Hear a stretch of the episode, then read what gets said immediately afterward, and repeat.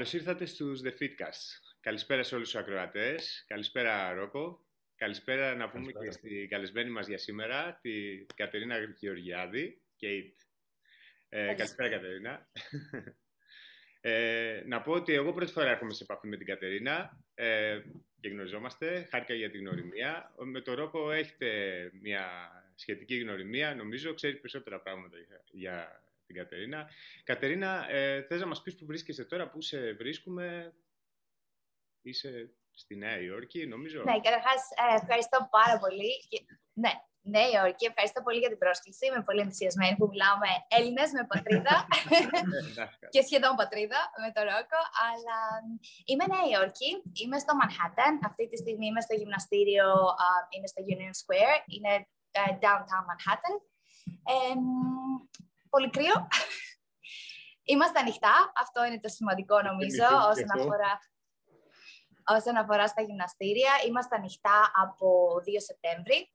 Έχουμε κάποιους περιορισμούς ως προς το πόσα άτομα μπορούμε να έχουμε μέσα στο γυμναστήριο ε, και πάρα πολλά guidelines για την καθαριότητα, disinfection. Έχουμε ένα πολύ αυστηρό πρωτόκολλο ως προς αυτό, μάσκες μέσα στο γυμναστήριο και λοιπά. Αλλά το καλό είναι ότι μπορούσαμε από το Σεπτέμβρη να αρχίσουμε να χτίζουμε πάλι, να, να φέρουμε τους πελάτες μας πισω και να αρχίσουμε να χτίζουμε έτσι αυτή την εμπιστοσύνη. Αυτό που παρατήρησα εγώ τις τελευταίες δύο εβδομάδες είναι ότι όλο και περισσότερος κόσμος έρχεται. Δηλαδή έχω, είχα πέντε καινούριους πελάτες μόνο την τελευταία εβδομάδα. Νομίζω ότι μέσα στον επόμενο μήνα όλο και περισσότεροι θα, θα αρχίσουν να έρχονται πίσω στα γυμναστήρια. Τέλεια. Πώς ξεκίνησες με το χώρο της γυμναστικής, Κέιτ; Γιατί ξέρω ότι είναι αθλήτρια, πολύ καλή αθλήτρια στο παρελθόν, αλλά μπορεί να μας κάνεις ένα έτσι... Ε, ένα... ο μπαμπάς.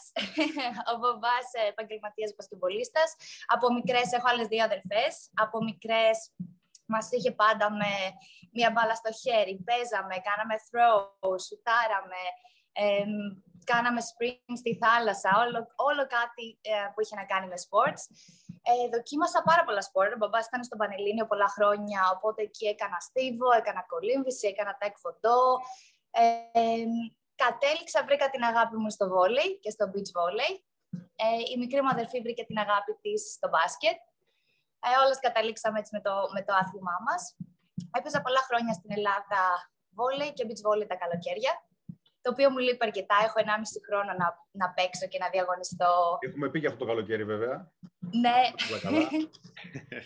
Παρήγγειλα μια μπάλα βόλη, την έφερα εδώ στο γυμναστήριο και έχουμε ένα εγώ και κάνω και παίζω μόνη μου. Δεν έχω κανένα. Τι να κάνεις. αλλά από μικρή, δηλαδή με θυμάμαι πρώτη δημοτικού, ξέρεις που ρωτάμε τα παιδιά τι θες να κάνεις όταν μεγαλώσεις. Έλεγα πάντα ή δασκάλα ή προπονήτρια. Και κατέληξα να γίνω και τα δύο. Το πρώτο μου πτυχίο είναι ε, δασκάλα. Το μάστερ μου είναι στο Special Education, ειδική παιδαγωγός. Οπότε δούλευα πολλά χρόνια σε ιδιωτικό σχολείο στην Ελλάδα και τα απογεύματα είχαμε δικό μας κέντρο ειδικών θεραπείων για παιδιά. Έχουμε, η μητέρα μου ακόμα το λειτουργεί στην Ελλάδα. Ε, και παράλληλα έκανα προπονήσεις σε μένα, έκανα train πελάτες, ώσπου μία μέρα αποφάσισα ότι πρέπει να διαλέξω γιατί το 5.30 το πρωί με 11.30 το βράδυ και να μην βγάζεις... Τα... Λέει άμα, γίνεις, άμα βγάζεις χρήματα, αλλά δυστυχώς θεωρώ ότι δεν ανταμοιβόμουν όσο θα μπορούσα για τη δουλειά που έβαζα. Οπότε η μικρή μου αδελφή είναι εδώ Νέα Υόρκη, εδώ και 8 χρόνια. Πήρε υποτροφία λόγω μπάσκετ και μόλις έκανε graduate είναι Doctor of Physical Therapy. Μπράβο. Οπότε είχα έρθει εδώ, την είχα δει ε, είχα μαγευτεί από τη Νέα Υόρκη και τον κόσμο και τις ευκαιρίες και ότι όλοι οι άνθρωποι όσοι είναι εδώ είναι hustlers, έρχεσαι εδώ για να δουλέψεις, να βγάλεις λεφτά και να προχωρήσεις. Και στο τέλος να φύγεις, να μετακομίσεις κάπου αλλού, με πιο ήρεμο ρυθμό, να κάνεις τα μπάνια σου κλπ. Ε, οπότε είχα μαγευτεί η αλήθεια από τη Νέα Υόρκη. Νομίζω ότι μου τέριαζε πάρα πολύ με τους ρυθμούς που εγώ κινούμουν στην Ελλάδα. Οπότε αποφάσισα όχι αυτό τον Ιούνιο που μας πέρασε, έναν Ιούνιο πριν, δηλαδή 1,5 χρόνο περίπου πριν, να, να έρθω εδώ, να κάνω ένα certification εδώ. Πιο πολύ για να έχω κάτι που είναι και εδώ, ε, πώς είναι η λέξη, που το δέχονται και εδώ, ένα certification, ναι. το οποίο στη Νέα Υόρκη είναι κοινώ αποδεκτό. Ε, και μετά από αυτό το ένα έφερε το άλλο. Ξεκίνησα, δούλευα σε ένα γυμναστήριο στην Αστόρια, φυσικά. Classic, ναι, ναι, ναι. ένα πολύ καλό. Και εκεί ο ιδιοκτήτης μία μέρα μου πρότεινε να παρακολουθήσω ένα σεμινάριο με έναν εκπληκτικό ε, PhD, το οποίο δεν πρέπει να χάσω, τον Pat Davidson. Οπότε πήγα στο σεμινάριο και τη δεύτερη μέρα του σεμιναρίου ο Pat με προσκάλεσε να έρθω στο Hype Gym, εδώ που είμαι τώρα, να κάνω workout μαζί τους. Γιατί με κάνανε challenge, μου λέγανε ότι κάνουν 30 sprints στο treadmill και ότι εγώ δεν θα τα καταφέρω και 30 sprints και που σιγά δεν μπορείς και εμείς είμαστε πέντε άντρες και τι θα κάνει μια κοπέλα. Ε, δεν ήθελα και πολλά. Τους λέω θα σας δω τη Δευτέρα, αγόρια.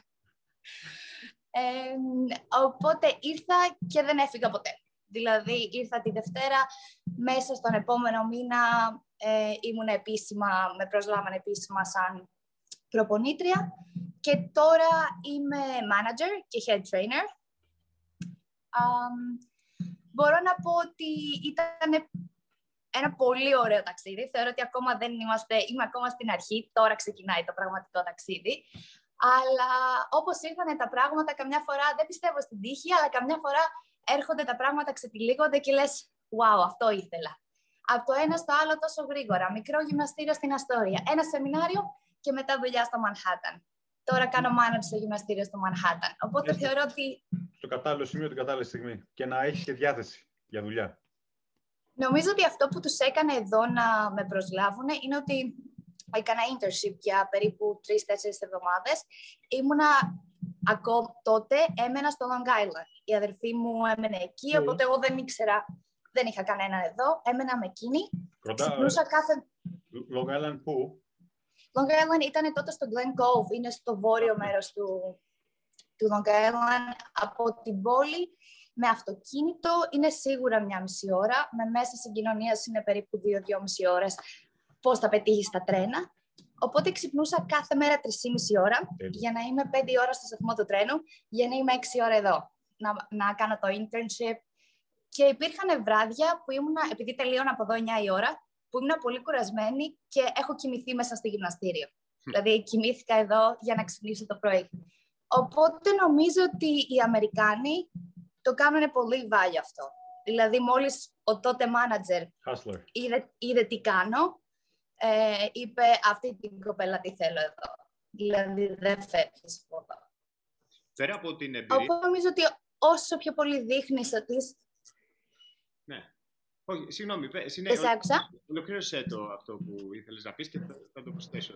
Είναι ερώτηση θέλω να σου κάνω. Ε, πάνω στο ότι ε, πέρα από το ότι έδωσες το καλύτερο σε αυτό και τα έδωσες όλα, πιστεύεις ότι και οι σπουδές σου μέχρι τώρα που έχεις κάνει σαν παιδαγωγός σε βοήθησαν σε αυτό το κομμάτι, δηλαδή το να προσεγγίσεις και τους υπαλλήλους αλλά και τους ανθρώπους ε, και ο αθλητισμός, όλο τον background που έχεις, για να φτάσεις σε αυτό και να κερδίσεις αυτή τη θέση και εννοείται την εύνοια όλων.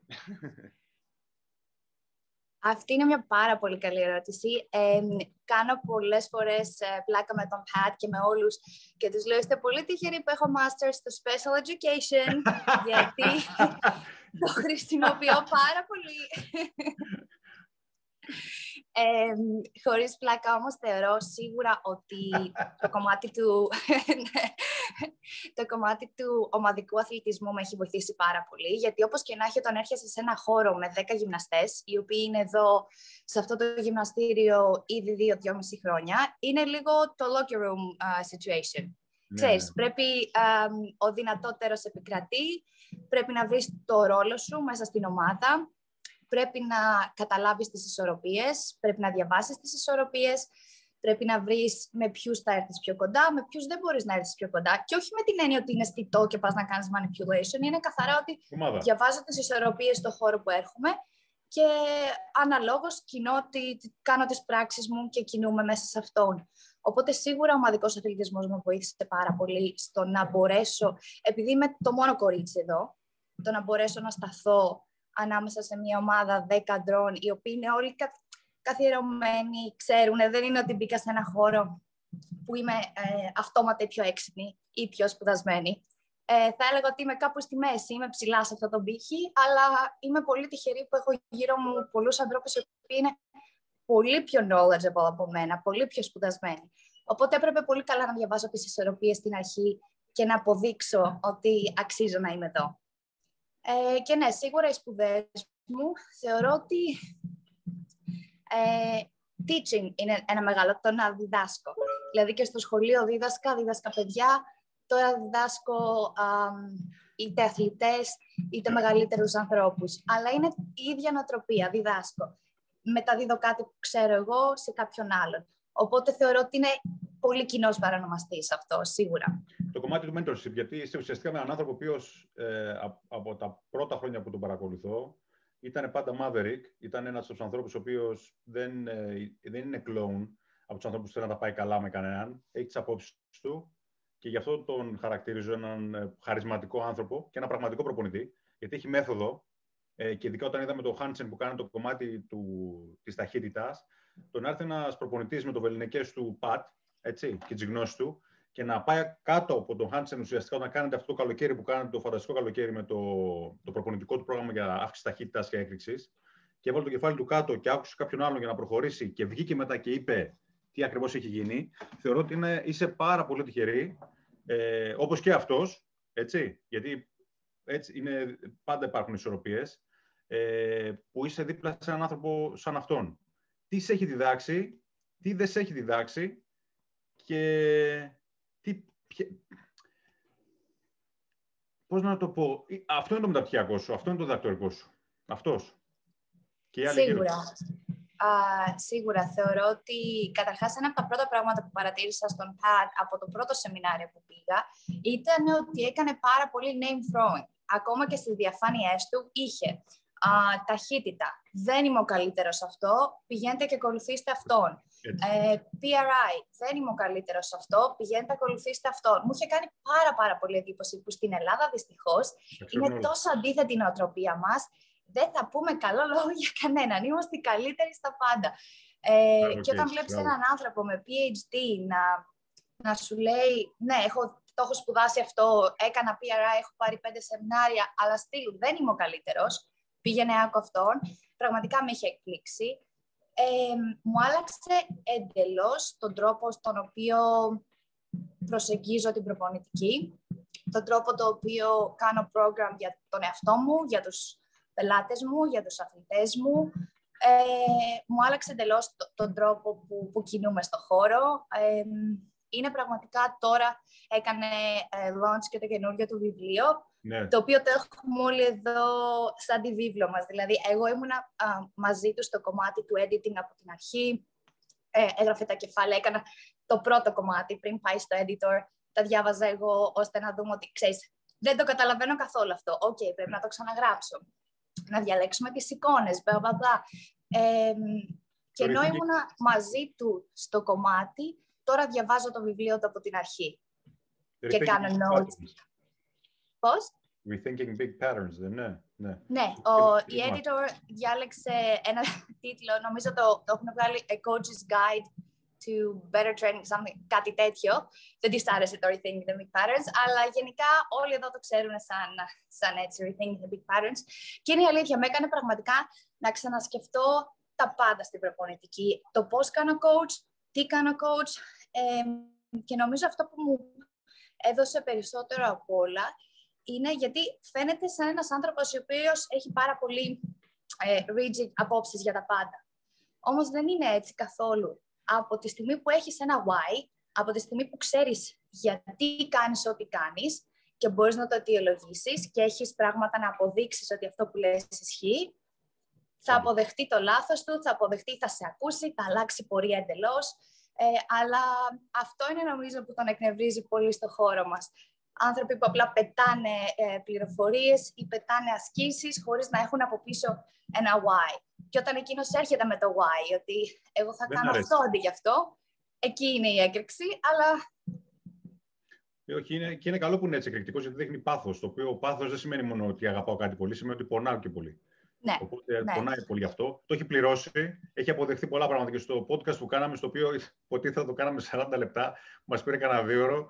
Ε, γιατί και, και πολλά να πει, αλλά και ένα κομμάτι που ήθελα να, να μάθει ο κόσμος για τον Μπατ είναι το, το, το παρελθόν. Γιατί χωρίς ένα παρελθόν σαν και αυτό, δεν μπορεί να είσαι αυτός που είσαι σήμερα. Και πολλοί κόσμος θεωρεί ότι τα, οι αποτυχίες μας, ότι είναι... Δεν μου αρέσει, ότι ουσιαστικά αυτά που δεν έχουν πάει όπως θέλουμε είναι αποτυχίες. Δεν υπάρχουν ναι. αποτυχίες, έτσι. Ε, οι αποτυχίες είναι καλύτερος τρόπος για να έχουμε καλύτερα adaptations για μετά. Τα δικά σου adaptations, ποια είναι; Νομίζω ότι άμα δεν έχεις χρειαστεί, άμα δεν φτάσεις στο rock bottom, δεν, δεν χρειάζεσαι να, να προχωρήσεις, δεν θα αλλάξεις ποτέ. Αυτό ισχύει από μικρά παιδιά μέχρι και ενήλικες. Άμα δεν υπάρχει η απέτηση του να κάνεις αλλαγή, γιατί να αλλάξεις; Θα συνεχίσω να είμαι έτσι α, για πάντα. Um, τα δικά μου adaptations και τα κομμάτια νομίζω που εγώ έχω δώσει στον Pat um, σε όλη αυτή τη διαδικασία είναι πιο πολύ στο κομμάτι το, το οργανωτικό στο κομμάτι των ιδεών, γιατί είναι ένας πάρα πολύ έξυπνος άνθρωπος ε, και νομίζω ότι ακόμα και με ερωτήσεις ή με, ξέρεις, το τσιγκλάω λίγο από εδώ, το τσιγκλάω λίγο από εκεί, μια ερώτηση ειλικρινή που έχω ή κάτι που θα δω ε, πιο πολύ με την έννοια της έμπνευσης και της οργάνωσης θα έλεγα ότι τον έχω έτσι βοηθήσει και α, ίσως καμιά φορά στον τρόπο που εκφράζει αυτό που θέλει να πει. με λίγο χρόνο με την έννοια ότι εμένα μου αρέσει πάρα πολύ και αυτό που κάνει. Όποτε είναι, ξέρεις, πολύ αυστηρός και πολύ άγριος και λοιπά, περνάει το μήνυμά του. Αλλά νομίζω ότι τώρα έχει, έχει βρει λίγο περισσότερο την ισορροπία ως προς το θα είμαι έτσι, αλλά θα περάσω και το μήνυμα που θέλω. Ε, με αυτή την έννοια. Γιατί καμιά φορά και οι άνθρωποι υπάρχουν κάποιοι που δέχονται έτσι, την, την αυστηρότητα, όπως είμαι εγώ, αλλά νομίζω ότι έχει να κάνει πολύ με το κομμάτι του αθλητισμού. Όταν έχεις ένα coach πάνω από το κεφάλι σου, και εσύ κοιτάς κάτω, έχεις μάθει σε αυτή την οτροπία, ε, μπορώ να το δεχτώ από κάποιον άλλον. Ένας που δεν είναι αθλητής όμως, δεν έχει παίξει επαγγελματικά. Άμα του λες τι να κάνει συνέχεια, θα απομακρυνθεί. Αυτό. Οπότε βρήκαμε λίγο την ισορροπία στο να είναι ο χαρακτήρας του, αλλά παράλληλα να, να μπορέσει να περάσει και το μήνυμα λίγο διαφορετικά. Ε, Ω προς τα δικά μου adaptations, εννοείς στην καθημερινότητα, στη δουλειά. Είναι μεγάλη διαφορά. Ε, εγώ έζησα ε, Μέχρι το, μέχρι το πέσανε οι πύργοι που είχα περάσει, πάση να σπουδάσω εκεί, πέσανε μετά οι, οι, οι αδερφούλιδες και τα λοιπά. Και, δεν, ε, και πέσεψα τώρα για, για κάτι αγώνες με κάτι αθλητέ μου και ήταν πολύ συγκινητικό, γιατί όπως είπες είναι μια καταπληκτική πόλη, πολύ ζόρικη, πολύ μια ζούγκλα. Αλλά είναι για, για κάποιους ανθρώπους είναι, για κάποιους δεν είναι. Για μένα ήταν πάντα και γι' αυτό σκέφτομαι και αργότερα, μόλις τώρα τελειώσω το πτυχίο το άλλο, σκέφτομαι να επιστρέψω. Ε, ναι, ε, δεν είναι στου 8-9 μήνες. Αλλά το ζήτημα είναι αυτό ότι τι είναι οι διαφορές που είδες και σε κρατήσανε και ποια είναι τα πράγματα τα οποία βλέπεις, τα οποία λες, οκ, γιατί είναι trade-off πάντα. Καταρχάς νομίζω ότι το δύσκολο κομμάτι εδώ είναι το οικονομικό με την έννοια ότι όλα είναι τρεις με τέσσερις φορές πιο ακριβά από ό,τι είναι στην Ελλάδα. Ε, Τώρα με την όλη κρίση του κορονοϊού και λοιπά έχουν πέσει πάρα πολύ οι τιμές, ακόμα και στα διαμερίσματα. Αλλά όταν πρώτο ήρθα εδώ να βρεις κάτι κάτω από 3.000 δολάρια το οποίο να μπορείς να μείνεις μέσα δεν υπήρχε δυνατότητα. ναι, σε ένα μικρό κουτί με ένα μικρό παράθυρο και εγώ ερχόμενη από την Ελλάδα με τον μπαλκόνι μου και τον ήλιο μου ε, κόντευα να πάθω κατάθλιψη αλλά τώρα, ας πούμε, το διαμερισματάκι που μένω, που πάλι είναι μικρό, είναι ένα στούντιο, είναι στα 2.300 δολάρια. Το οποίο για την Ελλάδα, με τον νίκη που πλήρωνα εγώ 450 ευρώ και αυτό ήταν πολύ, ε, οι τιμές είναι πολύ διαφορετικές. Οπότε νομίζω ότι αυτός είναι ένας παράγοντας που φοβίζει και εμένα με φόβιζε στην αρχή πάρα πολύ. Αλλά είναι ανάλογο με το μισθό που παίρνεις. Δηλαδή, αυτό μου αρέσει πάρα πολύ εδώ, είναι ότι άμα θέλεις να βγάλεις λεφτά, θα βγάλεις λεφτά. Και υπάρχουν πάρα πολλοί, πάρα πολλοί άνθρωποι και πάρα πολλοί άνθρωποι με πάρα πολλά χρήματα εδώ. Οπότε, άμα θέλεις να χρεώνεις για την προπόνησή σου πολλά χρήματα, υπάρχει το κοινό που θέλεις. Άμα θέλεις να χρεώνεις βρίσκεις κοινό για οτιδήποτε θέλεις να κάνεις. Αυτό είναι στη Νέα Υόρκη. Και υπάρχει μεγάλο κοινό σε όλες τις κατηγορίες. Ενώ θεωρώ ότι στην Ελλάδα οι πολύ um, πλούσιοι πελάτες που θα μπορούσα να έχω ήταν δύο-τρεις. Εδώ έχω 15 και υπάρχουν άλλοι τόσοι εκεί έξω. Οπότε υπάρχει πολύ μεγαλύτερο κοινό το οποίο έχει χρήματα στη τσέπη του. Και τα χρήματα οι πλούσιοι εδώ δεν έχουν καμία σχέση με τους πλούσιους στην Ελλάδα.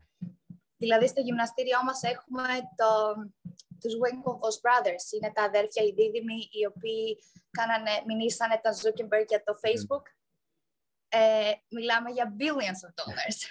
Οπότε, οι τιμές, ο πληθυσμός που υπάρχει εδώ είναι, είναι τρελός. Και άμα μπει σε αυτό το χώρο, μετά είναι όλα referrals. Και, και προχωράς και προχωράς. Και να πούμε ότι το γυμναστήριο, επειδή το, ε, πέρασα το καλοκαίρι του, του 9, ε, είναι σε κεντρικό σημείο, στο UNESCO. Ε, θυμάμαι ότι είχα, γιατί είχα δει και την ε, πινακίδα, εν πάση περιπτώσει, για το hype και τα, ε, γενικά όλο το κομμάτι εκεί πέρα είναι φανταστικό από την άποψη ότι είσαι μέσα στη, στην καρδιά, εν πάση περιπτώσει, της, της πόλης. Ε, τι βλέπεις στα γυμναστήρια από θέμα διαφοράς προπονητικά και από θέμα διαφοράς ε, αυτό που έβλεπες στην Ελλάδα με αυτό που βλέπεις εκεί; Γιατί στην Ελλάδα το αυτό που... και εκ των έσω και σαν αθλήτρια. Δηλαδή το έζησες και το βίωσες και πάνω σου. Είναι μεγάλη διαφορά αυτή. Γιατί είναι άλλο να μπαίνεις mm-hmm. σε αθλήτρια μέσα που το ζεις και βλέπεις την εξυπηρέτηση κιόλας, πώς πώς παρέχει την υπηρεσία, και άλλο να απλά να το κάνεις με το δικό σου τρόπο. είναι, έχεις πολύ καλή mm-hmm. Um, όταν πρώτο ήρθα, ειδικά και τώρα, όχι όταν πρώτο ήρθα, τώρα λέω Λέγα μότο, μακάρι να ήξερα αυτά που ξέρω τώρα όταν ήμουν αθλήτρια ε, ή όταν προπονούσα τους πελάτες μου πριν στην Ελλάδα. Θεωρώ ότι υπάρχουν πολύ καλά μυαλά στην Ελλάδα, όπως είστε εσείς οι οποίοι συνεχίζουν να έχουν εκπαίδευση και να το ψάχνουν και να, να ψάχνουν το κάτι παραπάνω, αλλά σε γενικές γραμμές, το οποίο υπάρχει και εδώ έτσι, δηλαδή είμαστε μια, μια ομάδα, ένα pocket στη Νέα Υόρκη, το οποίο είναι το μορφωμένο το οποίο συνεχίζει να κάνει σεμινάρια και συνεχίζει να το ψάχνει, αλλά δεν είμαστε πολλοί. Μετά υπάρχει πολύ μεγάλο χάσμα ανάμεσα στους ανθρώπους που θα κάνουν χίλιες δυο χαζομάρες στο γυμναστήριο. Οπότε αυτό έτσι λίγο νομίζω ότι υπάρχει στην Ελλάδα και θα, μπορ, θα ήλπιζα να είναι όλο και περισσότεροι οι προπονητές που θέλουν να το ψάξουν παραπάνω και να διαβάσουν παραπάνω και να έχουν πρόσβαση σε παραπάνω. Γιατί υπάρχουν άνθρωποι οι οποίοι θέλουν να μάθουν πράγματα, αλλά το πανεπιστήμιο στην Ελλάδα, ας πούμε, η γυμναστική ακαδημία είναι, είναι αστείο. Ναι. Οπότε, ε, γιατί είχα πάρα πολλούς φίλους κλπ. Που απλά πηγαίνανε, παίζανε μπάσκετ, δίναν, ένα, δίναν την ανατομία διαβάζοντας μισή ώρα και αυτό ήταν. Ε, ε, αυτό σίγουρα έχει να κάνει και με το εσωτερικό κίνητρο, βέβαια. Δηλαδή, εγώ ερχόμενη εδώ και διαβάζοντας τώρα το βιβλίο του Πατ, δεν το διαβάζω για να δώσω κάτι, το διαβάζω για μένα, γιατί θέλω να μάθω, θέλω να γίνω καλύτερη σε αυτό που κάνω. Οπότε, άμα έχεις εσωτερικό κίνητρο να, να προχωρήσεις, μπορείς σίγουρα να, να γίνεις, να μάθεις περισσότερα. Αλλά νομίζω ότι στην Ελλάδα είμαστε λίγο πίσω σε αυτό το κομμάτι. Έχουμε λίγο δρόμο. Ναι, έχουμε θέμα με την... Διάβαζα τώρα σε αυτό Πες μου, πες, Ρόκο, πες. Πες το, Γιάννη, πες το, πες το. Πες το. Έχουμε θέμα με την εξέλιξη, νομίζω. Ε, δηλαδή, με το, το, το, να, το να δομήσεις ένα χώρο εδώ στην Ελλάδα, ένα γυμναστήριο και με ένα συγκεκριμένο τρόπο λειτουργίας. Αν πας εσύ, έρθεις από εκεί που είσαι και μιλήσεις για το βιβλίο ας πούμε, του ΠΑΔ, το οποίο θα πρέπει να κάνεις κάποια assessment, να, κάνεις κάποια, να, να δώσεις μια άλλη φιλοσοφία, θα σου πει, ξέρεις τι, ο, ο επιχειρηματίας, έτσι, θα σου πει, πήγε από εδώ, θα μας διώξεις πελάτες, τι να τους πεις τώρα, ότι τόσο καιρό αυτό που κάνανε ήταν λάθος, θα με κλείσει. Ναι, ναι, ναι. Θα με βγάλεις σε μένα βλάβη. Θέλουμε και την εξέλιξη. Άρα ε, το, πρέπει να πέσουν χρήματα στην αγορά, πιστεύω, η δικιά μου άποψη, ώστε να φτιαχτεί μια καινούργια βάση από την αρχή, ίσως. Και όχι να, έτσι να αλλάξει. Είναι, είπε, η Κέιτ όμω Γιάννη είπε κάτι πάρα πολύ σημαντικό, το οποίο το λέμε και είναι καλό να ακούγεται αυτό, ότι ε, είδες τι είπε για τον Πάτη, όπως και για, είπε η ίδια, έτσι, που είπε ότι ο Πατ έλεγε για παράδειγμα ότι δεν το ξέρω αυτό, θα πάτε εκεί. Στην Ελλάδα εγώ δεν το έχω ακούσει ποτέ αυτό. Και όποτε έλεγα, έχω πει δεν ξέρω, όπως και θυμάσαι όταν ήμασταν σε ένα σεμινάριο μαζί και γύρισε ο Μαγγέλ και είπε δεν ξέρω, γύρισε ένας και είπε Καλά, δεν ξέρει. Ρε φιλέ, εντάξει. Ναι. Δηλαδή δεν τα ξέρεις όλα. Και γι' αυτό είναι ο λόγος που λέμε να ψοφείς του γείτονα η Αγελάδα και όλη αυτή η νοοτροπία. Η οποία, σε αυτό που είπε πριν η Κέιτ, ε, διάβαζα ένα νευρο, ε, ένας από τους νευροεπιστήμονες της εποχής, ο Καχάλ, είχε πει ότι κάποιος ο οποίος δεν θέλει να το κάνει σωστά, πρέπει να τον, να τον βάλω να μάθει. Αλλά κάποιος που θέλει να το κάνει σωστά, θα το μάθει μόνος του. Mm-hmm. Θα ψάξει, όπως είπε, είδες, διάβασα το βιβλίο του, του ε, το, το Big Patterns ή το Mass, σε πάση περιπτώσει, πήγε μόνη το διαβάσει. γιατί για να κάνει το χατήρι στον Μπατ. Αφενός για να μιλάνε την ίδια γλώσσα, αλλά αφετέρου να, να γνωρίσει τι είναι αυτό που κάνει. Mm-hmm. Αυτό δεν υπάρχει στην Ελλάδα. Δηλαδή, το τελευταίο βιβλίο, ξέρω εγώ, μπορεί να είναι το Mickey Mouse, ξέρω εγώ, ή ο Δον Κιχώτη. Μιας και αναφερόμαστε. Είμαι... Ναι, μιας και αναφερόμαστε στο βιβλίο και μπορεί να μην ξαναγυρίσουμε, είναι ένα σημείο στο βιβλίο, το οποίο νομίζω ότι δεν το έχω ολοκληρώσει όλο, αλλά νομίζω ότι είναι όλο το βιβλίο. Είναι τα πρώτα κεφάλαια, και το οποίο ε, δείχνει ε, τα τέσσερα στάδια, τα οποία είναι η εκμάθηση και πώς αποθηκεύεται αυτό στην πληροφορία. Δηλαδή, νομίζω ότι αυτό πρέπει να το έχουμε, αυτά τα τέσσερα στάδια της εκμάθησης. Βίβλο. Βίβλο. Τώρα αφήνω ένα ερωτηματικό. Είχε βάλει το χεράκι σου, πιστεύω. Στα στάδια στο διαβάσουν όσοι θέλετε. Είχε βάλει το χεράκι της σίγουρα η Κέιτ στο κομμάτι αυτό, γιατί δείχνει διαπαιδαγώγηση ουσιαστικά. Αχ, αυτά τα κεφάλαια τα κάναμε το καλοκαίρι, τα έχω κάνει film, τα έχω κάνει edit, τα έχω διαβάσει, τα έχω... Του λέω, άμα ακούσω άλλη μία φορά για Jacksonian Dissolution και για um, cognitive κλπ, θα, θα σε δείρω. Δεν μπορώ να τα ακούσω πάλι ξανά. τα έχω, γιατί τα κάναμε film, θα κάνει launch τώρα, πάλι είναι το δικό μου το τελευταίο κομμάτι που πρέπει να κάνω edit κάποια πραγματάκια, θα κάνει launch το δικό του certification. Ε, έχουμε έτοιμη την πλατφόρμα και ουσιαστικά είναι το βιβλίο σε βίντεο, σαν να κάνεις και θα έχουμε τρία στάδια με σεμινάρια τα οποία θα καταλήγουν σε ένα certification. Ε, το οποίο είναι πάρα πάρα πολύ ενδιαφέρον. Γιατί με την έννοια, επειδή και εδώ υπάρχουν, όπως και στην Ελλάδα φαντάζομαι, εκτός από τα από τις γυμναστικέ ακαδημίε του πτυχίου υπάρχουν πάρα πολλές ιδιωτικέ σχολές. Έτσι είναι και εδώ. Υπάρχουν τόσα πολλά σεμινάρια που μπορείς να κάνεις online, που μπορείς να πας για τρεις μήνες, ταχύρυθμα κλπ. Νομίζω ότι αυτό διαφορετικό με το certification που θέλει να κάνει ο ΠΑΤ είναι ότι βγαίνοντας από εκεί θα ξέρεις τι ξέρει ο προπονητής. Θα ξέρεις τι α, αυτός ο άνθρωπος ο οποίος πέρασε από όλη αυτή τη διαδικασία και έμαθε όλα αυτά, ξέρεις τι ξέρει ξέρεις α, τις γνώσεις που έχει και ξέρεις ότι έχει αφιερώσει χρόνο πάνω σε αυτό. Γιατί όπως και οι δύο έχετε καταλάβει, το βιβλίο δεν είναι εύκολο να, να διαβαστεί. Πας και ξανά, πας πίσω ξανά. Εγώ κάνω τώρα, έχω το τετράδιό μου και κάνω notes πάνω στο βιβλίο, το οποίο έχω βοηθήσει να είναι στη διαδικασία, αλλά και πάλι. Από την αρχή και θα δεις κάτι που δεν ξέρεις, θα πας να το ψάξεις, να διαβάσεις ένα article γι' αυτό, πάμε πάλι πίσω στο βιβλίο. Ε, Οπότε είναι διαδικασία και έχει να κάνει, έχεις πολύ δίκιο Γιάννη, ε, και Ρόκο με το ότι στην Ελλάδα δεν θέλουμε τα πράγματα να αλλάξουν. Είναι πολύ, θέλουμε όπως είναι. Μια-δυο μικρές αλλαγούλες μπορούμε να τις κάνουμε αν είναι πολύ, πώς να το πω, αν φαίνονται ωραίες. Και αν... Γιατί πολλά από αυτά τα πράγματα που κάνουμε τώρα και στο δικό μας προπονητικό κομμάτι δεν είναι flashy, δεν είναι για το Instagram, δεν είναι είναι βαρετά όσο μπορείς να φανταστείς. Κάνω τέσσερις φορές την εβδομάδα τα ίδια βαρετά πράγματα. Ε, δηλαδή, αν με ρωτήσεις... Όμως. Ναι, αν με ρωτήσεις τι κάνω στο πρόγραμμά μου, δεν θα σου πω τίποτα φλάσι. Τίποτα. Θα πεις, αλήθεια τώρα, με αυτά τα πράγματα; Ε, οπότε, στην Ελλάδα νομίζω ότι έχουμε λίγο ακόμα δρόμο μέχρι να πούμε ότι πρέπει να αλλάξω λίγο τον τρόπο που σκέφτομαι, να αλλάξω λίγο τον τρόπο που προσεγγίζω την προπονητική ή τον τρόπο που μαθαίνω. Θυμάμαι, είχα ένα γυμναστή, ο οποίος με έλεγε Α, είδα στο Instagram αυτή είναι διάσημη στην Αμερική, για δοκίμασε αυτή την άσκηση. Τότε εγώ ήμουν πολύ χαρούμενη γιατί η άσκηση ήταν να πηδήξω πάνω στο Possible και να κάνω πάσες με δάχτυλα στον τοίχο.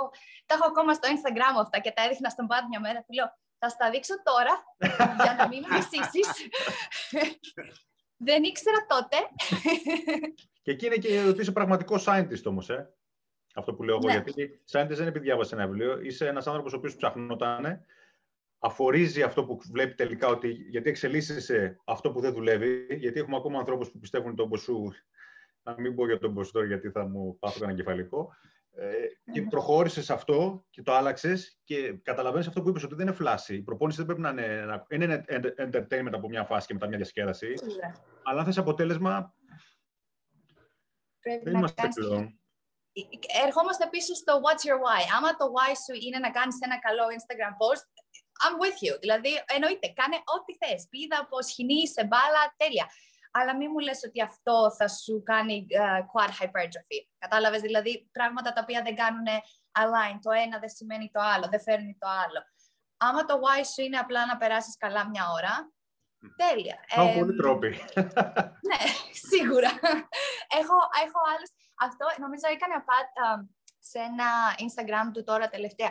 Ε, λέει ότι δεν, um, I don't judge το people's goals. Εδώ είναι που έρχεται το ελληνικό που δεν... δεν κρίνω τους στόχους που έχουν οι άνθρωποι. Θα κρίνω όμως ποια εργαλεία διαλέγεις για να πετύχεις αυτό το στόχο. Εκεί θα σε κρίνω. Γιατί διάλεξες αυτό το εργαλείο για αυτό σου το στόχο; Άμα δεν μπορείς να μου τα κάνεις connect, τότε θα σε κρίνω και θα στο κάνω trust και θα σε πατήσω κάτω και θα σε φτύσω κι εγώ πάνω. Έτσι, ναι. νομίζω ότι είμαστε ένα pocket εδώ στη Νέα Υόρκη το οποίο είναι knowledgeable, το οποίο μεγαλώνει ε, και αυτός είναι και ο στόχος μας. Εδώ το γυμναστήριό μας δουλεύει με uh, independent trainers, δηλαδή uh, trainers οι οποίοι έχουν τους δικούς τους πελάτες αγοράζουν από εμά, νοικιάζουν ε, ώρες ή χώρα στο γυμναστήριο και δουλεύουν. Ε, οπότε δεν είναι employed από εμά από το γυμναστηριο Το θέμα όμως είναι ότι ακόμα και οι independent trainers που έρχονται θα δεις ότι είναι της φιλοσοφίας μας. Γιατί είχε έρθει πέρυσι πριν από το coronavirus ένας uh, προπονητής και έπαιρνε, έβαζε, έκανε τις πιο γελίες ασκήσεις με τους πελάτες του. Ε, μία, δύο, τρεις, κάποιος είπε κάτι, ε, δεν ξαναήρθε. Δηλαδή, η φιλοσοφία του γυμναστηρίου είναι ότι όποιος είναι εδώ θέλει να μάθει, θέλει να εξελιχθεί. Όλοι μας φέρνουμε κάτι στο τραπέζι. Δεν είναι ότι έρχεσαι εδώ και υπάρχει ένας ο οποίος μιλάει και έτσι είναι. Όλοι φέρνουμε κάτι στο τραπέζι, όλοι ε, θα κάνουμε μία άσκηση, κάποιος θα ρωτήσει γιατί, θα εξηγήσουμε. Δηλαδή, όλοι έχουμε να προσφέρουμε ώστε όλοι να ανεβούμε προς τα πάνω. Ξεκινήσαμε μια καινούργια άσκηση με τον Pat, ένα split squat του step up, το οποίο ήταν η ιδέα του Luke, έναν, ενός άλλου trainer που έχουμε εδώ, ο οποίος εξήγησε, ο Luke εξήγησε στον Bad γιατί θέλει να κάνει αυτή την άσκηση, καταπληκτική ιδέα, την εντάξαμε στο πρόγραμμά μας. Οπότε είναι κοινό, δηλαδή όλοι έχουμε τον ίδιο στόχο, να προχωρήσουμε, ψάχνουμε, ε, να, να, να, προχωρήσουμε παραπάνω. Και ο ένας τραβάει τον άλλον. Δηλαδή δεν έχεις την ευκαιρία να κάτσεις να τσιλάρεις, γιατί οι άλλοι θα, θα σε περάσουν. Είναι κάτι το... σημαντικό το περιβάλλον. Είναι ένα σύστημα όμως ε, δουλειάς το οποίο δεν υπάρχει εδώ στην Ελλάδα. Δεν το έχουμε δει. Το να δουλεύει ένας χώρος και να μπορείς να νοικιάζουν trainers δεν είναι. Αν υπάρχει, θα υπάρχει περιστασιακά και θα γίνεται κατ' εξαίρεση. Δεν, ενώ ο, ο χώρος εκεί δουλεύει. Τι αρνητικά μπορεί να έχει αυτό, ας πούμε, στον τρόπο λειτουργίας, σε ένα manager. Ποια είναι τα προβλήματά του ενός manager στο να οργανώσει μια τέτοια κατάσταση; Ε, το πρώτο κομμάτι είναι ότι είναι περιορισμένο ως προς τους αριθμούς. Δηλαδή, όταν έχεις ένα γυμναστήριο το οποίο λειτουργεί με members, μπορείς να έχεις εκατοντάδες members το μήνα και άνθρωποι να έρχονται να φεύγουν και η αλήθεια είναι ότι μπορείς επίσης να προσφέρεις χαμηλή ποιότητα. Μπορώ να προσλάβω εγώ δύο trainers οι οποίοι να τους πληρώνω 15 δολάρια την ώρα και να κάνουν ε, train τα members μου ή να κάνουν λίγο guide τα members μου around. Οπότε αυτό θα μου έριχνε εμένα το κόστος σαν, σαν γυμναστήριο και θα είχα πολλούς περισσότερους πελάτες. Ε, ο τρόπος που λειτουργούμε εμείς ανεβάζει πάρα πολύ τον, τον πύχη ως προς την ποιότητα τους, του experience που προσφέρουμε. Δηλαδή, μέσα στο γυμναστήριο δεν μπορούμε να έχουμε πάνω από 10 trainers την ώρα. Οπότε, γιατί όταν έχεις και ένα πελάτη ο οποίος πληρώνει 200, 250 δολάρια την ώρα, ε, δεν μπορείς να τον έχεις ένα γυμναστήριο το οποίο είναι packed, έχει members τα οποία πάνε και έρχονται.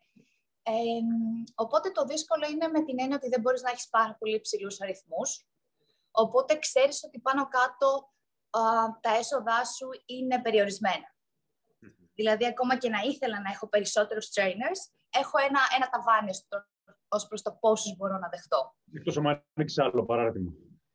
Ακριβώς. Ε, το άλλο κομμάτι όμως το οποίο μπορούμε να κάνουμε και νομίζω ότι ήταν ένας από τους λόγους που με προσλάβανε και επίσημα είναι ότι μπορούμε να έχουμε πελάτες σαν hype. Οπότε εγώ προπονώ πάρα πολλούς πελάτες as a hype trainer και η αλήθεια είναι ότι από τότε που ξεκίνησα έχουμε τριπλασιάσει το προσωπικό μας πελατολόγιο. Δηλαδή, όποιος πελάτης έρχεται, του κάνουμε ένα free assessment και μετά αγοράζει πακέτα από εμάς. Αυτό είναι το κομμάτι το οποίο μπορεί πάρα πολύ εύκολα να φέρει λεφτά σε εμάς. Γιατί αυτό είναι unlimited. Εγώ μπορώ να κάνω train 15, 15 πελάτες τη μέρα. Από 150 δολάρια την ώρα, αυτό ανεβάζει πάρα πολύ, πολύ τα έσοδα του γυμναστηρίου. Είναι πολύ έξυπνο αυτό, γιατί έχει ήδη φτιαχτεί μια κοινότητα από, όλου, από, από όλους τους trainers και έχει φτιαχτεί μια κουλτούρα που προσπαθήσατε γι' αυτό και μετά απλά πουλήσατε σαν γυμναστήριο αυτό που θέλετε. Οπότε είναι πολύ έξυπνο αυτό, γιατί ανέβασε κατακόρυφα τα, τα έσοδα. Φοβερή ιδέα. Αυτό, αυτό είναι το κομμάτι το οποίο. Και τώρα αυτό που προσπαθούμε να κάνουμε, έχουμε τα semi-private um, training sessions, τα οποία είναι ένας trainer, τέσσερα μέχρι τέσσερις άνθρωποι. Τα group classes δεν είναι ακόμα ανοιχτά στη Νέα Υόρκη, αλλά υπάρχει μια μικρή τρύπα στο semi-private, την οποία κάναμε take advantage και μπορείς να το κάνεις. Οπότε αυτό μου έδωσε την ευκαιρία να έχω πάρα, έχω πάρα πολλούς φοιτητές τώρα, οι οποίοι ήρθαν πίσω στην πόλη, μένουν στις αιστείες τριγύρω, συνεχίζουν όμως ακόμα να κάνουν μαθήματα που το κάνουν ναι. online, ναι. virtual classes. Οπότε έχουν ελεύθερη ώρα. Οπότε αυτούς τα groups, αυτό το, στα μικρά γκρουπάκια, γιατί δεν είναι ακόμα στην οικονομική κατάσταση να πληρώσουν το private session. Οπότε βρήκαμε έτσι και λίγο αυτό το παραθυράκι να φέρουμε λίγο πιο πολύ κόσμο μέσα σαν hype. Πολύ σημαντικό. Γιατί ε, και έχεις και τα group και φέρνεις και άλλο κόσμο, οπότε υπάρχει περισσότερος κόσμος γιατί δεν ξέρεις τι θα γίνει και από εκεί. Και, και ουσιαστικά μαθαίνεις κιόλας να διαχειρίζει αυτή την κατάσταση, έτσι. Εμένα είναι τα αγαπημένα μου. Τα group είναι πιο, πιο αγαπημένα, μπορώ να πω, από το private training. Νομίζω λόγω, λόγω εμπειρίας από ομάδες κλπ. Μου αρέσει πάρα πολύ έτσι να.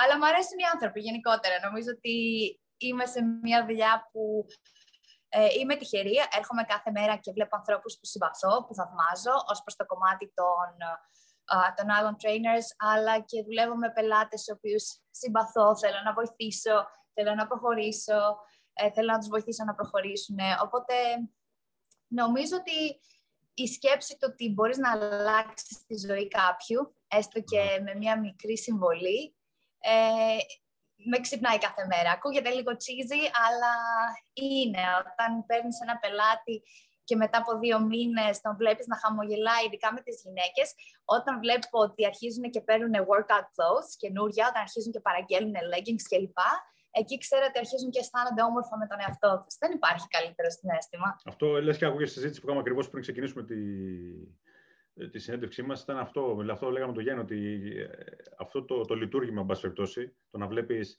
είτε στο κομμάτι να υπάρχει παθολογικό πρόβλημα ή κάποιος να θέλει να χάσει κάποια κιλά, οτιδήποτε, φέρνεις μια αλλαγή στον άλλον και νιώθεις καλύτερα, δεν πληρώνεται αυτό το πράγμα. Δεν πληρώνεται, δεν πληρώνεται. Και δεν το παίζω. Εννοείται βγάζουμε λεφτά από αυτή την ιστορία και θέλω να βγάλω πιο πολλά λεφτά και θέλω όλα και πιο πολλά. Δηλαδή, αυτός είναι μεγάλος στόχος και γι' αυτό ήρθα να την κάνω αυτή τη δουλειά εδώ. Αλλά at the end of the day, αυτό σου δίνει το, τη μεγαλύτερη χαρά. Ε, το, ή το να σου λέει ένας πελάτης, σε ευχαριστώ, μου, με βοήθησες τόσο πολύ, θα πάω τώρα. Είναι, είναι, σου αλλάζει, σου αλλάζει όλη τη μέρα, τη βδομάδα, τη διάθεση για τη δουλειά. Είναι πολύ διαφορετικό. Μα σε όποιο περιβάλλον και να είσαι, είτε είσαι στη Νέα Υόρκη, είτε είσαι στην άλλη άκρη του κόσμου, αυτό που έχει σημασία είναι όταν επιλέξεις να κάνεις ένα επάγγελμα. Γιατί στην ουσία, πέρα από ότι είναι λειτουργήμα, είναι και επάγγελμα. Θα πρέπει αυ... αυτές τις δύο ανάγκες οι οποίες έχει αυτό το επάγγελμα και πρέπει να τις καλύψεις, γιατί γι' αυτό σε πληρώνει κάποιος, σαν ταμίδι, για να καλύψεις δύο ανάγκες, θα πρέπει να τις κάνεις τέσσερις ή πέντε αν τις κάνεις πέντε, δεν είσαι ένας αναλώσιμος σε αυτή τη διαδικασία. Εσύ πέτυχες και έφτασες σε εκείνο το σημείο γιατί απλά δημιούργησες άλλες δύο ανάγκες και άλλες δύο και συνέχεια υπάρχουν και άλλα και άλλα. Και αυτό είναι το μήνυμα που πρέπει να περάσουμε από αυτή τη συζήτηση, ότι παιδιά, θέλετε να επιλέξετε αυτό το επάγγελμα. Δεν είναι μόνο διεκπαιρεωτικά κάνω αυτά τα δύο. Νομίζω ότι είναι κάτι πολύ περισσότερο. Θα δώσετε ένα Το bare minimum. Ναι. Έχεις απόλυτο δίκιο. Ε, αυτό αισθανόμουν εγώ τα τελευταία χρόνια που ήμουν στην Ελλάδα και δούλευα σαν δασκάλα. Επειδή το ιδιωτικό σχολείο που δούλευα είχε την οτροπία ότι διαλέγεις μία τάξη και συνεχίζεις σε αυτή την τάξη για πάντα. Οπότε ήμουνα δασκάλα πρώτη δημοτικού για σχεδόν 10 χρόνια. Τα τελευταία τρία χρόνια, όπως καταλαβαίνεις, ε, στην αρχή ήμουν πολύ ενθουσιασμένη, έφτιαχνα, δημιουργούσα τόσα πολλά πράγματα για τα παιδιά μου. Τα τελευταία τρία χρόνια νομίζω ότι ήταν ένα ρομπότ Κατερίνα, το οποίο ήξερε τι πρέπει να πει, ήξερε τι πρέπει να κάνει, αλλά έκανα το bare minimum. Ήμουνα διεκπαιρεωτής, όπως είπες, και μέσα μου εγώ δεν μπορούσα να το αντέξω αυτό. Ήξερα πολύ καλά τι κάνω, δεν με γέμιζε αυτό που έκανα. Ήξερα ότι έπρεπε να αλλάξω, ότι έπρεπε να, να, να κάνω κάτι άλλο, γιατί δεν μπορώ να κάνω, δεν θέλω να το κάνω με αυτόν τον τρόπο. Το έκανα τα δύο τελευταία χρόνια και στο τέλος του δεύτερου χρόνου παρετήθηκα. Ε, δεν, δεν θα μπορούσα να συνεχίσω για όλη την υπόλοιπη ζωή μου, να παίρνω το μισθούλη μου, να λέω τα ίδια πράγματα κάθε χρόνο και να πάθω κατάθλιψη κάποια στιγμή. Ναι, ναι. Επίσης, ε, όταν, κάνεις... και να πεις... ναι. όταν, το... όταν κάνεις ένα επάγγελμα το οποίο είναι, είσαι επαγγελματίας υγεία, δηλαδή είσαι κοντά στην υγεία, πρέπει να προσέξεις. Είσαι, έχεις και θέση ευθύνης και έχεις, ε, αν το κάνεις διεκπαιρεωτικά, σίγουρα έχει, μπορεί να έχει κόστος αυτό στη δημόσια υγεία, δηλαδή στο, σε αυτό που έχεις αναλάβει απέναντί σου. Και πες μου λίγο, εγώ δούλευα, δούλεψα ένα, ένα, αυτό συζητάγαμε, δούλεψα ένα, δουλεύω ένα, τα χρονικά διαστήματα στο Τορόντο. Έρχομαι δηλαδή κάθομαι ένα μήνα, ξέρω εγώ, δουλεύω με ένα συγκεκριμένο γιατρό και επιστρέφω, ξέρω εγώ. Και πρέπει να κάνουμε insurance, ε, να έχει ασφάλεια κτλ. Και όταν επιστρέφω στην Ελλάδα, λέω: Δεν μπορείτε να φανταστείτε πόσο τυχεροί είστε, αλλά και παράλληλα πόσο άτυχοι. Γιατί πολλές φορές δεν έχει πάει κάποιος αθλούμενος σε ένα γυμναστήριο να πει: Ξέρεις κάτι, θα σου κάνω μήνυση γιατί με τραυμάτισες. ώστε ο άλλος να πει ότι αυτό που κάνω μπορεί να αλλάξει τη ζωή και με άλλο τρόπο. Yes, exercise is medicine, but exercise can be poison. And, το λέω συνέχεια και ο κόσμος το καταλαβαίνει. Αλλά η άσκηση είναι εντάξει. Όπα. If it's, if it's medicine, πρέπει να γίνει prescribed. Ποιος το κάνει prescribed? Ποιος το συνταγογραφεί αυτό το πράγμα; Και τι, αν δεν πάει καλά, ποιος θα πληρώσει την ύφη; Mm-hmm. Αυτό με τσαντίζει τόσο πολύ εμένα με το Instagram και με τα πάντα. Ε, ρωτάω πολλές φορές και τους πελάτες μου και στο Instagram και όλα θα πάτε να πάρετε ένα φάρμακο μόνοι σας; Δεν θέλετε, δεν θα πάτε στον ειδικό για το φάρμακο; Γιατί θεωρούμε ότι η γυμναστική δεν, δεν πρέπει να πάμε στον ειδικό, γιατί είναι κάτι διαφορετικό, γιατί μπορούμε να το κάνουμε όλοι. Βλέπω τόσα πολλά influencers στο Instagram, έχουν δικά τους apps τα οποία ανεβάζουν. Και οι ασκήσεις είναι trash. Δεν είναι μόνο ότι. Είναι αυτό που λες, δεν είναι μόνο ότι δεν θα σε φτάσουν στο, στο στόχο σου γρήγορα, γιατί δεν έχουν σωστό προγραμματισμό από πίσω. Είναι επικίνδυνες. Δηλαδή, και η κοπέλα αυτή που έβλεπα, έβλεπα χθες. Το κάνω πολλές φορές επίτηδες να δω τι συμβαίνει από marketing perspective. Τι κάνουν οι, uh, οι άνθρωποι στον χώρο, αλλά 1 million followers στο Instagram, δικό της app, training app. Και ήθελα να, τι να πω, δεν ήξερα τι να το κάνω. Το κάνω report, να το κάνω. ε, αλλά έχεις πολύ δίκιο. Έχεις πολύ δίκιο. Και επίσης είναι μια φράση που λέει ο Πατ συνέχεια. Τώρα, λόγω καραντίνας, στη Νέα Υόρκη δώσανε κάποια κονδύλια για ανεργία. Οπότε, άμα ήσουν άνεργος, μπορούσες να δηλώσεις στο State of New York ότι είσαι άνεργος και να πάρεις κάποια χρήματα. Ε, υπήρχαν τρεις μήνες που ήμασταν κλειστά, δεν είχαμε καθόλου δουλειά. Εγώ έκανα train τους πελάτες μου στο, στο πάρκο, είτε στο Central Park, είτε σε ένα άλλο πάρκο εδώ κοντά.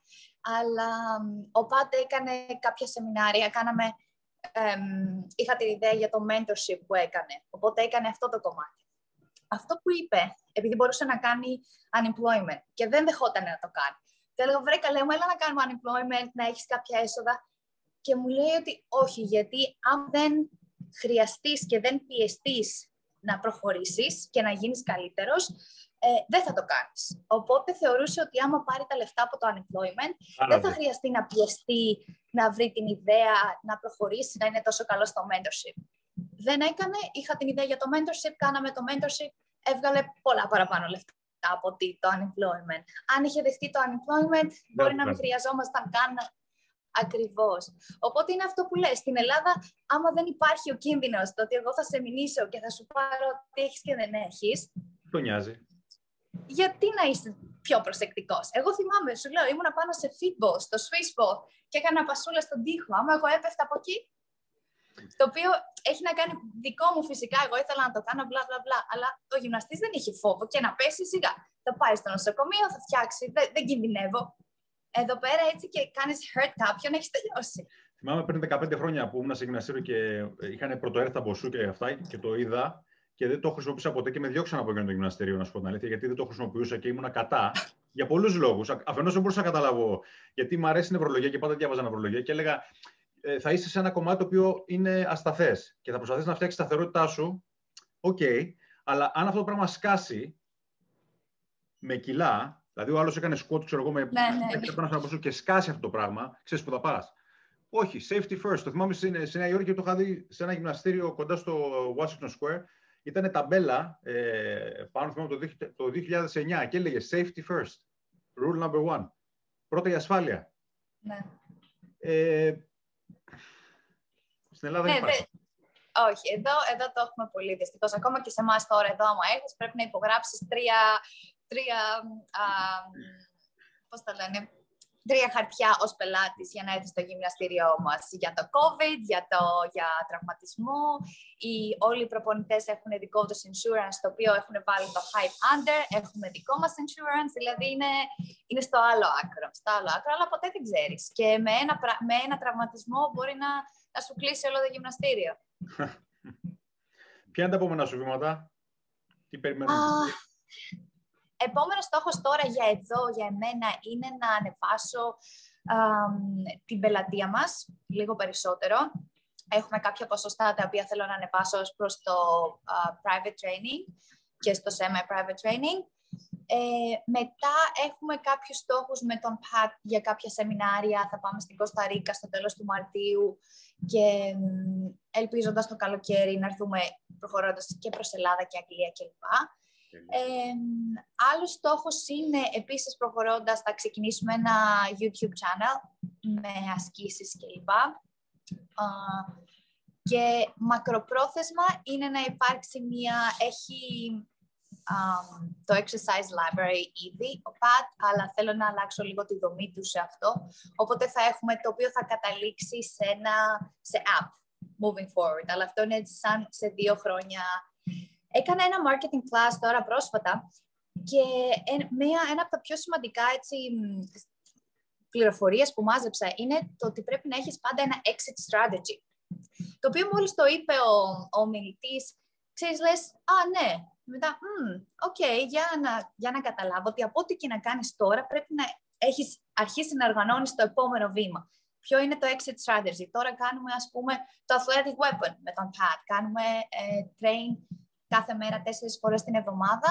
Έχουμε έναν cameraman, ο οποίος μας κάνει, α, μας βιντεογραφεί την ώρα που κάνουμε training, οπότε άνθρωποι μπορούν να μπουν σε Zoom, να μας δουν την ώρα που κάνουμε προπόνηση, να κάνουν interact μαζί μας. Αυτά τα βίντεο ανεβα... ανεβαίνουν κιόλας, οπότε μπορείς να τα δεις και recorded. OK, okay, ποιο είναι το επόμενο βήμα από αυτό, γιατί δεν θα μπορούμε για πάντα να κάνουμε live training. Το επόμενο βήμα είναι όλα αυτά τα βίντεο να πάνε σε μια exercise library και οι άνθρωποι να μπορούν να αγοράσουν το πρόγραμμα ε, και τις ασκήσεις και τα progressions και τα regressions από ένα ξεχωριστό είτε από app είτε από ένα πρόγραμμα που θα δημιουργήσω εγώ μέσω του High. Οπότε από ό,τι κάνεις, ποιο είναι το επόμενο βήμα, ποιο είναι το exit strategy, το οποίο μου άρεσε πάρα πολύ σαν, σαν έτσι, ιδεολογία. Δεν είναι κάτι τρομερό, αλλά άμα το σκεφτείς είναι... Τέλεια. Εσείς τι σχέδια έχετε; Τώρα εμένα, Κέιτ, μου έδωσες μεγάλη όθηση. Μετά από αυτό, ξέρεις, θα βάλω κάτω χαρτί και θα αρχίσει μετά. και εγώ μετά από αυτό το σεμινάριο καθόμουν και, και έγραφα και έλεγα στον Πατ, έλα εδώ, κάτσε κάτω, τι κάνουμε μετά, τι είναι μετά. Ε, νομίζω ότι όποιος μας, νομίζω ότι όπως, όποιος μας ακούσει, όποιος ακούσει αυτή τη συνέντευξη, θα πάρει αυτή τη δύναμη και θα του μεταφέρει αυτή την ενέργεια η Κέιτ. Δηλαδή, ε, το βγάζεις... Ελπίζω, ελπίζω. Είναι πολύ σημαντικό γιατί νομίζουμε ότι ξέρεις αυτό είναι καμιά φορά, αλλά αυτή η χρονιά αναπέδειξε κάτι είναι ότι όλα μπορούν να αλλάξουν δραματικά. Ε, εσείς ακόμα είστε κλειστά. Εμείς περάσαμε, θυμάμαι, ήμουν εδώ στο γυμναστήριο, όλη η πόλη ήταν έρημη, που για Μανχάταν αυτό είναι ρόκ, εσύ που έχεις έρθει, να μην υπάρχει ψυχή, μόνο περιστέρια στον δρόμο, είναι τρελό. Ήταν σαν την ταινία με το Will Smith, το The Legend. Δηλαδή ήταν τρομακτικό. Και μετά γινόντουσαν όλα αυτά τα riots με το Black Lives Matter. Ήμουν εγώ πάνω στο γυμναστήριο, έκανα δουλειά στον υπολογιστή και από κάτω έτρεχα να... Δηλαδή ήταν... Περάσαμε στιγμές μέρα με τη νύχτα και τώρα είμαστε πάλι σε μια normal κατάσταση. Ο κόσμος βγαίνει έξω. Οπότε αν μάθαμε κάτι από αυτή τη χρονιά είναι ότι πρέπει οπωσδήποτε να έχεις exit strategy. Ε, όχι μόνο με την έννοια ότι άμα γίνει κάτι, ποιο είναι το επόμενο σου βήμα. Αυτό που κάνεις τώρα πρέπει να έχει σημασία για αυτό που θέλεις να κάνεις μετά, το μεγαλύτερο στόχο που έχεις, που έχεις στη ζωή σου. Είναι πολύ σημαντικό αυτό που λες. Γιατί το μόνο σταθερό είναι ότι όλα αλλάζουν. Αν θες να μείνεις εκεί, δυστυχώς θα σε πάρει μπάλα. Ε, θα, άμα δεν έχεις πλάνο, θα έχει κάποιος άλλος για σένα, αναγκαστικά. Ακριβώς, ακριβώς. Τέλεια. Uh, ευχαριστούμε πάρα πολύ για τον χρόνο σου. Ε, ε, ελπίζω να τα πούμε και από κοντά και ελπίζω να γίνουν αυτά τα πράγματα. Δηλαδή, να δούμε πότε θα μπορέσουμε να ταξιδέψουμε και εδώ και στην Ελλάδα για να, κάνουν, να έρθετε και να κάνουμε το σεμινάριο με το ΠΑΤ. Όπως και επίσης, θα ήταν πολύ καλό, αφού ξεκινάτε αυτό το καινούριο course με το certification που είπατε, ότι μπορεί ο κόσμος μέχρι να, να έρθει να, ο ΠΑΤ και εσύ να γίνει το σεμινάριο, να ξεκινήσουν αυτή τη διαδικασία και απλά να γίνει ένα validation σε εκείνο το weekend παράλληλα για κάποιον που θέλει να κάνει certification.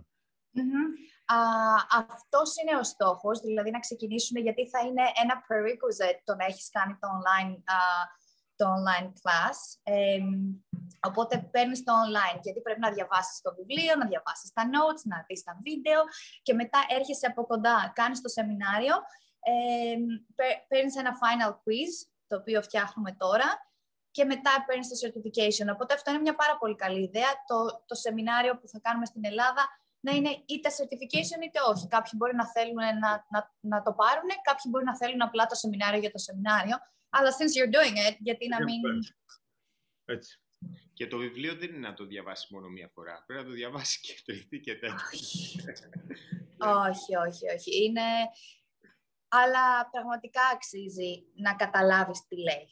Ε, έχω τώρα τρεις interns οι οποίοι έχουν ξεκινήσει και δουλεύουν μαζί μας το πρώτο πράγμα που τους έδωσα είναι το βιβλίο του Pat.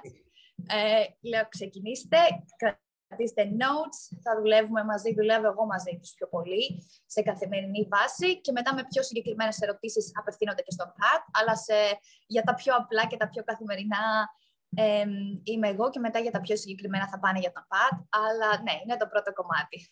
Παρακαλώ, διάβασε, δεν με νοιάζει τι background έχεις και αστροφυσικός να είσαι, διαβάζεις και τα ξαναλέμε σε ένα μήνα. Κάπως έτσι. Τέλεια. Κάπως έτσι. Σας ευχαριστώ πάρα πάρα πολύ. Ελπίζω να σας δω από κοντά σύντομα. Θέλω να έρθω και Ελλάδα. Με Μου έχει λείψει ο καλός καιρός πάνω απ' όλα, μπορώ να πω. Νιώθω. Με το καλό να έρθεις. Για να μην μιλάς για τον καιρό. Πολύ. Χάρηκα πάρα πάρα πολύ. Χάρηκα και εγώ. Να είσαι καλά. Να είσαι καλά.